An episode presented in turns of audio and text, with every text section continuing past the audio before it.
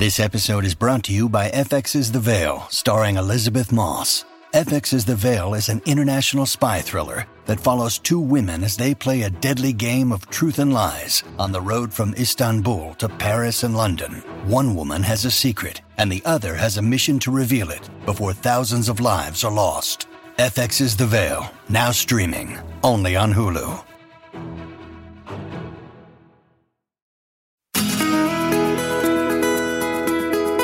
Nation presents podcasts. And I was just praising the Lord when I was thinking about that. You can't take away my spiritual walk with Jesus, no matter what happens. I love that in all that we've gone through in twenty twenty and now in twenty twenty-one, they can't take away our spiritual walk with Jesus. Women of the Bible Speak. Now here's your host, Shannon Bream. Welcome to Women of the Bible Speak podcast. I'm your host and author of the book, Shannon Bream. Whether you grew up going to Sunday school and reading the Bible, or you haven't read it in years, there are so many inspiring and timeless stories in the Bible, and many people don't realize what a big role women played in these stories. These women I write about are dealing with things that are still relevant to the women of twenty twenty-one. They are all amazing lessons that fit today that we can all find inspiration and hope from. All right, ladies and gents, I am super excited to have for our special Women of the Bible podcast, uh, my guest. You will know her and you love her if you are a part of the Fox family, as she has been for twenty years, Molly Henneberg, and you will still see her at times popping up and doing work for Fox, but she's very busy also raising four amazing kiddos uh, and being a very busy wife too. Molly, thanks for making time for us. I love this, Shannon. I love hearing your voice, and I am so excited to talk about your book. Congratulations, and what a great topic. Women of the Bible Speak. I love it, and I will cherish it for years to come. Well, thank you. You're one of the first people I thought about with this because you've always been somebody who is very open about your faith. Uh, it's at the center of your life, of your family's life, and has guided you through all kinds of things and many adventures uh, that you have been on. And it's always been an inspiration to me. Uh, and I, I just thank you for being that example, for always um, just being a light and for being a part of this project too. Oh, thank you. That's nice of you to say. And right back at you. I think uh, you and I were, were sisters at work and sisters outside of work. Mm-hmm. And um, it really, thank you, Lord, for carrying through us through each day. Amen. And I got to say, people, I feel like if you're in a crisis, Molly is a good person you can call. We're going to give out your number on the podcast. Um, she is very calm, cool, and collected. She gives amazing advice. I always know if I'm having a mini or major life crisis, if I reach out to Molly, she's going to have good advice. Um, and so much of that really is rooted in your faith. I mean, that's where you find kind of the anchor and the calm, uh, I would suspect, um, for everything we've been through in the last year and, and beyond. Um, tell me a little bit before we get into our discussion about Mary and Martha, the sisters with some quarreling and rivalry, um, kind of about the your faith and, and how it does guide you through, um, because you seem a bit unflappable to me. Oh, that's nice. Uh, I'm very flappable, uh, but I have the, had the benefit of growing up in a Christian family. My mom and dad uh, love Jesus passionately and model it day to day and everything they do. And, and both, also my grandparents, both sets of grandparents, my mom's parents and my dad's parents and aunts and uncles and cousins. So I had the, the benefit and the joy of seeing it modeled all around me growing up. And it just infused me and um, has carried me through life. And um, I take time with the Lord every day. And Chris and I, my husband, Chris and I are doing our best to infuse it in our children's lives as well. And, um, and to show them, model to them, as well as to speak to them and pray for them, that uh, walking with Jesus is is a daily, hourly, minute-by-minute thing, and he is your Savior, your Lord, and your friend, and he loves you. At the end of the day, he loves you and wants a relationship with you and wants you to talk with him, rely on him, lean on him all day long. And I know um, I read once that a minister had worn grooves in, in the the floor of his house from being on his knees praying all the time. Mm-hmm. And um, being in media and being a mother and just being in twenty twenty and twenty twenty-one will do that to you. You wear, you wear grooves in your floor because you're, you're on your knees praying so much. Um, and And thank you, Jesus, for, for saving us and loving us and carrying us through these times. Yeah, and for forgiveness, which I find sometimes I need minute by minute. Yeah. This world, you know, um, is very tempting. Uh, and a lot of that leads us to, uh, you know, for me, sometimes it's something as simple as a short temper, kind of losing it with people or over circumstances. And so um, it's good to know there's forgiveness and there's comfort, and it's always there. Yeah. Um, and you and I grew up very um, much in, in a similar situation, in that we were in church and Sunday school, and, um, you know, I was in religious schooling as well. And, um, I thought that I knew a lot of these stories about these women uh, that are included in the book, Women of the Bible Speak, about sixteen different women and some extras that we threw in uh, in a special chapter too. But when I really started to study them, I thought, oh yeah, I forgot this twist or turn in the story or this detail. And I found it was good for me to, to find um, more meat there and plenty of encouragement. So really the book is for somebody, if you have not been a student of the Bible, if you're not religious at all, but you're looking for inspiration and some guidance and help through tough times. Um, or if you're somebody who really, you know, listen, you've been around this kind of thing, I think you'll still learn things. I know I certainly did. Um, and we're going to talk about Mary and Martha. And I don't know about you, Molly, but whenever I think of this, I, I always in my mind, instead of Marsha, Marsha, Marsha, I hear Martha, Martha, Martha. Like I hear these two sisters where, you know, you've got the one who is um, very busy waiting on Jesus uh, and the disciples and those who are there studying. And you've got the other who's studying at the feet of Jesus.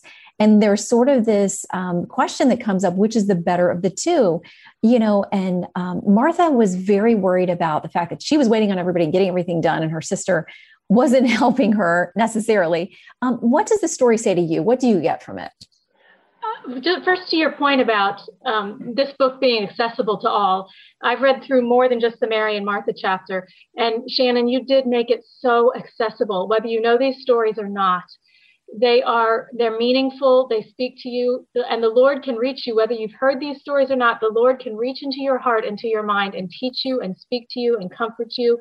I thought you did a great job with all of these, these chapters and just the idea of the book. And if you have read them before, what I thought was so interesting, Shannon, is that if you kind of you pray, Lord, show me something new about this scripture that I've heard many, many times. Mm-hmm. He will, he will, he'll show you something new that you've never heard or thought of. And this was so exciting to me to go through these three instances of uh, Mary, Martha, and Lazarus, between what you were just talking about, the setting where Martha was serving and Mary was at the feet of Jesus, and then also, also the resurrection of Lazarus by Jesus, and then also Mary pouring the perfume or the nard uh, on Jesus's feet and wiping it with her hair. So I really got to get into those three uh, mentions of Mary and Martha in the Bible. And um, this was a great time. And I, I know you have to think, as I do sometimes when you read this, you just automatically think, I'm Martha. I'm just Martha. Right. I am Martha. Uh, if you're, I'm an older sister uh, to three younger siblings, I'm a, and I'm a mother of four. And I really relate to Martha's need to kind of get things done, like get it done before you can rest, or be hospitable and welcome. It wasn't just Jesus, but Jesus and all of his disciples when mm-hmm. they came over to us. It was a big group, and welcoming them in and getting that, making sure they're comfortable and they're fed and they're taken care of and they have what they need. I think it's a lot of times in women, we just, we do that instinctively. We just know how to do that. We know how to welcome people and make, make them feel comfortable. And, and, um, and I love how Jesus is, I think he's speaking to women in, in a way in this this story of Mary and Martha welcoming Jesus into their house and saying, okay, that's great, but you still need to have your spiritual priorities in line. And I come first. I come first. Jesus saying, I come first. And it's important that you get these reminders, even if you do have a bent in your heart towards serving and, and hospitality. Yeah. And I think that that's one of the nuggets we definitely get from this, is that Um, I think it's tempting for all of us to get so busy doing things that are good. They're not necessarily bad things. They're good things, whether it's being hospitable and for you taking care of a very busy family life with four kids and all the things that you have going on. And for some of us, sometimes it's even, you know, volunteer work at church or whatever it is. But if that crowds us out to the point where we're stressed, we're frustrated, that we don't also have that time where we are studying or learning or kind of being refreshed Uh, mm-hmm. at the feet of Christ, um, we are missing the bigger point. I mean, Jesus said to her, um, the verse in Luke ten, he says, Martha, Martha, you are worried and upset about many things, but few things are needed, or indeed only one. Mary has chosen what is better, and it will not be taken away from her. And something that I got from studying this as well was that um, this wasn't the norm, essentially, in society at that point for Jesus to have women who would travel or be studying Um, at his feet. Uh, it was much more likely that the young men were the ones who would be educated and would get religious formal training. Um, and it wasn't necessarily something you would see women doing, but Jesus, as you know, in this story and many others, reached out to women, some of whom were outcasts in society, but he wanted them to learn and to come to him and have fellowship with him. Uh, and that we certainly see that with Mary. Yes. And he elevated women. I loved how he elevated Mary and in this story, and he welcomed her to sit at his feet and listen and learn about deep spiritual matters and what he had to say. What, what a, um, what a wonderful statement he made, even in biblical times, that women are worthy of learning. They're willing, uh, worthy of learning about me, Jesus, and, um, and they're smart. Women are smart and, and capable and need to know these and need to be able to discuss them and teach their children these issues. They need to know me. And I loved how he elevated women there. And Shannon, I have to tell you, you were just talking about Luke ten, verse forty-one and forty-two. What forty-two, what happened when I read forty-two, it just popped off the page. Let me just read it back to you, one part to, to talk about it. There is really only one thing worth being concerned about. Mary has discovered it, and it won't be taken away from her. Taken away from her. We've had everything taken away from us in twenty twenty, it seems like. Mm-hmm. We've had um, schooling, we've had sports, we've had oftentimes time with our loved ones, we've had some of our freedoms, we've had everything taken away. And that jumped off the page at me, because what Jesus is saying is that if you spend time with me and you grow your, your uh, you spend time spiritually walking with me and you deepen your faith and you learn about me, that can't be taken away from you. And I was just praising the Lord when I was thinking about that. You can't take away my spiritual walk with Jesus, no matter what happens. Mm-hmm. And I love that in all that we've gone through in twenty twenty and now in twenty twenty-one, they can't take away our spiritual walk with Jesus. It's an excellent point. And it really, um, you know, writing the book during twenty twenty and just seeing such grief and misery around us and so many of us going through our own valleys um, and feeling great despair and seeing how our children and our families and our older relatives, everybody affected in different ways, but everybody, as you said, feeling like you're losing things and, and things are, are, you know, falling through your grasp, um, and to know that, yeah, there are, there are absolutes and things that we can lean on, that we can lean into. And if anything, last year made me lean into my faith more, because everything else was sort of sinking sand, as we like to say, um, whether you put your hope in the markets or your schools or your health or anything else, it really um, made you think about what the absolutes were. And like you said, in that verse, Jesus says, it's not going to be taken away from her. She's chosen what is better. Um, we also see their relationship with the death of Lazarus, the brother of Mary and Martha, and their enormous grief. And it's the time, the one time too, that um, I, I can remember that we see Jesus weep uh, in the Bible, when he was so moved by his friendship with them. And I wonder, um, you know, how, how much he saw these sisters grieving before he would perform this miracle. Uh, that obviously was planned and ordained to happen the way that it did, but you could see his close relationship with the women and their grief. Yeah, and I wonder about that. that. I really thought a lot about Mary and Martha and who were they and how were they part of Jesus's inner, inner circle, and how moved Jesus was by their tears. And, and, you know, Jews from the town, the Bible says, were coming to kind of mourn with them over the death of Lazarus. And I think he was touched by how much the community loved Uh, Lazarus and Mary and Martha, that, that family as well. And um, and I, I I love that the one of the messages from the raising of Lazarus Lazarus is that they asked him asked Jesus to come earlier. Mm-hmm. He was still preaching. He didn't come right away, and he came on time, as you said, for a on his time for a preordained miracle. And it's just a message to us that Jesus is always on time. And he, you've got to wait for that miracle or wait for that answer. Sometimes it's a no, sometimes it's a wait. But Jesus loves all of us, and he's on time for his purposes in our lives. And um, it's a good example of, even in our grief, there can be miracles, there can be Jesus' blessings, there can be love from the Father to us, and it's in his time. Yeah. And like you said, sometimes um, the plan is very different than what we as humans, you know, can only see five feet in front of ours, us and, and, and how it will play out. But here, clearly, Jesus knew what was going to happen. And the fact that him raising Lazarus from the dead would be earth shattering. I mean, that would speak to so many people, and it was his timing and his plan. Um, but you see that very human interaction with him, with the sisters here and with Lazarus. Yeah. And, um, you know, we talk about the fact that, that Jesus, if you're a Christian, you believe he was fully man and fully God, and he experienced what we did. And so uh, he knows our grief, and he knows our loss, and he knows how that feels for us. And he certainly did with Mary and Martha. We'll have more of this interview coming up. Look, Bumble knows you're exhausted by dating. All the must not take yourself too seriously, and six one since that matters. And what do I even say other than, hey? Well, that's why they're introducing an all-new Bumble, with exciting features to make compatibility easier, starting the chat better, and dating safer. They've changed, so you don't have to. Download the new Bumble now.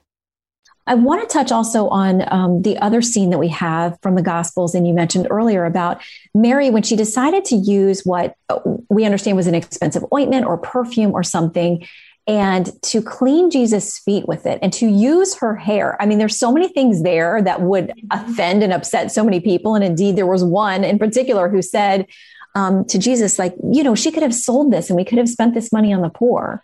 Um, and Jesus, again, as we see with Martha, he comes to Mary's defense. He he loves Mary, and he loves Mary's heart for him. And how interesting that line in there um, where he, it was Judas, right? Who said, right. Why, yeah, Judas, who would la- later betrayed Jesus, who was all concerned about money. Uh, he was the one who said, why don't we sell this and give money to the poor? But anyway, wasn't it interesting that Jesus said, hey, Judas, back off. She did this. She had this perfume, and she used it in preparation for my burial. And I was thinking, wow, wonder what Mary thought when he said that. Mm-hmm. You know, that was a, uh, did Mary know what was really going to be happening to Jesus in the next week? Uh, or, you know, obviously it was a, a demonstration of her love and faith, but um, that must have been a kind of made the room get a little quiet when Jesus said that. Right. Uh, I, I, yeah. I often wonder, we, we know that they had glimpses sort of of Uh, of what they thought was going to happen. Mm-hmm. Um, but obviously after the crucifixion of Christ, um, and certainly before his resurrection, we see that many of them were completely disheartened and confused. Like, wait a minute, what is happening here? This is not um, mm-hmm. what we thought the plan was going to be. And yet all along, Jesus is dropping clues and giving them clues. And it seems like with Mary, she has such a devotion to him, to learning from him, to understanding, I think, what he's trying to communicate to them about the kingdom of heaven and about who he is. And each time that she decides that that spending time with him or spending resources or treasures on him is the right thing to do, he's she doesn't defend herself. He is the one who steps up and says, she's actually chosen the right thing. And that's certainly something we can translate into today.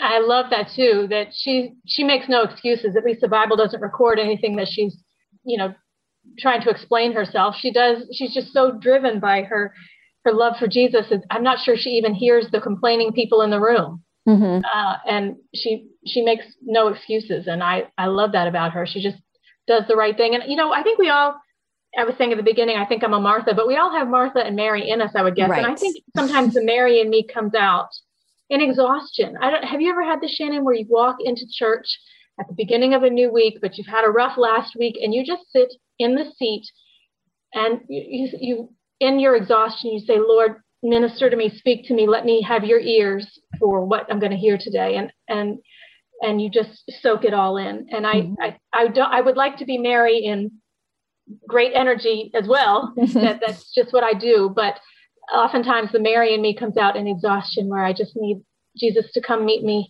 and lift me back up and teach me something about himself.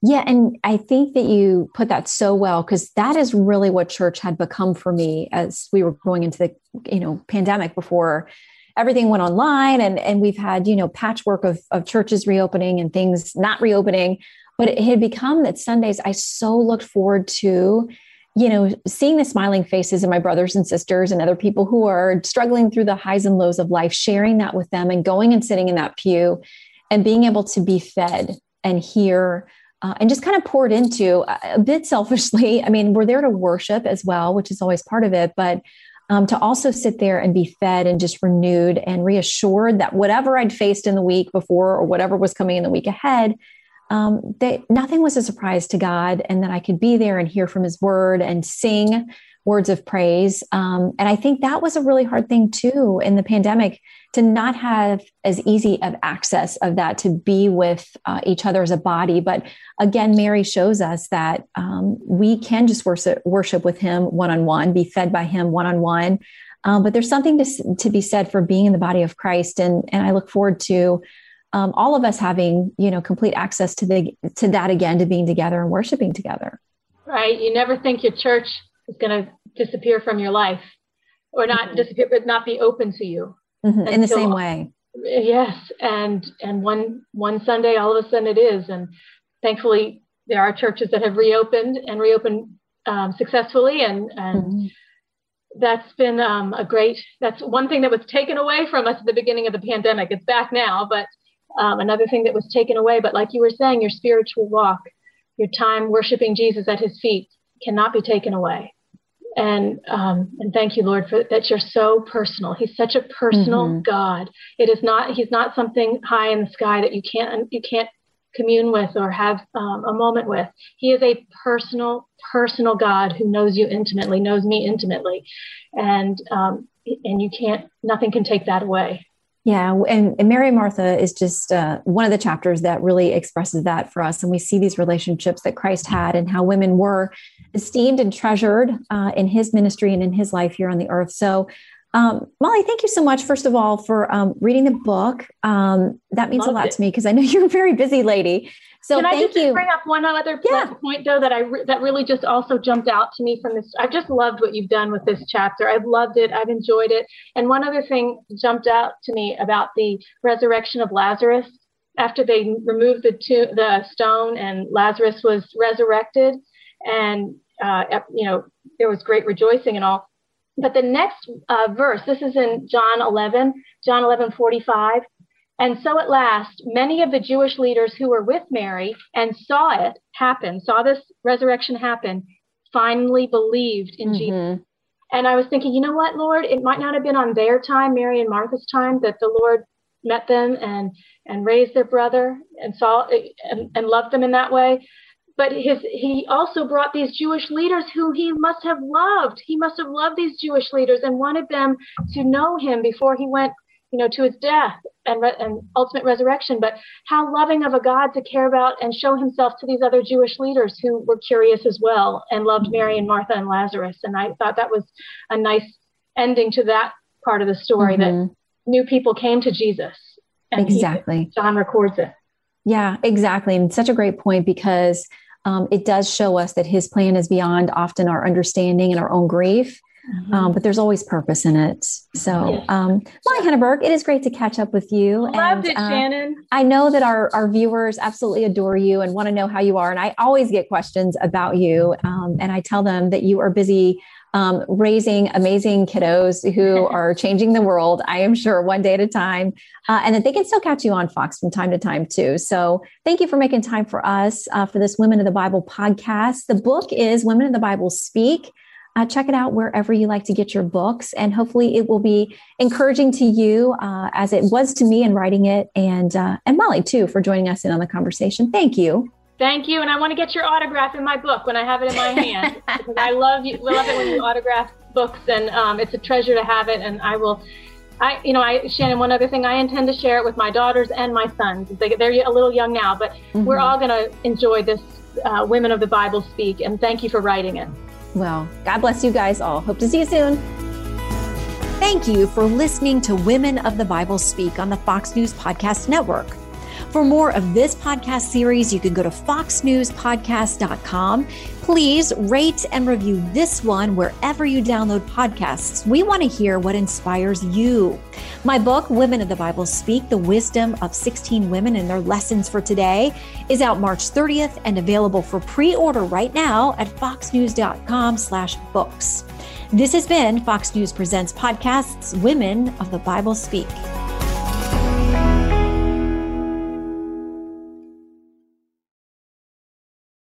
From the Fox News Podcasts Network. Hey there, it's me, Kennedy. Make sure to check out my podcast, Kennedy Saves the World. It is five days a week, every week. Download and listen at fox news podcast dot com or wherever you listen to your favorite podcast.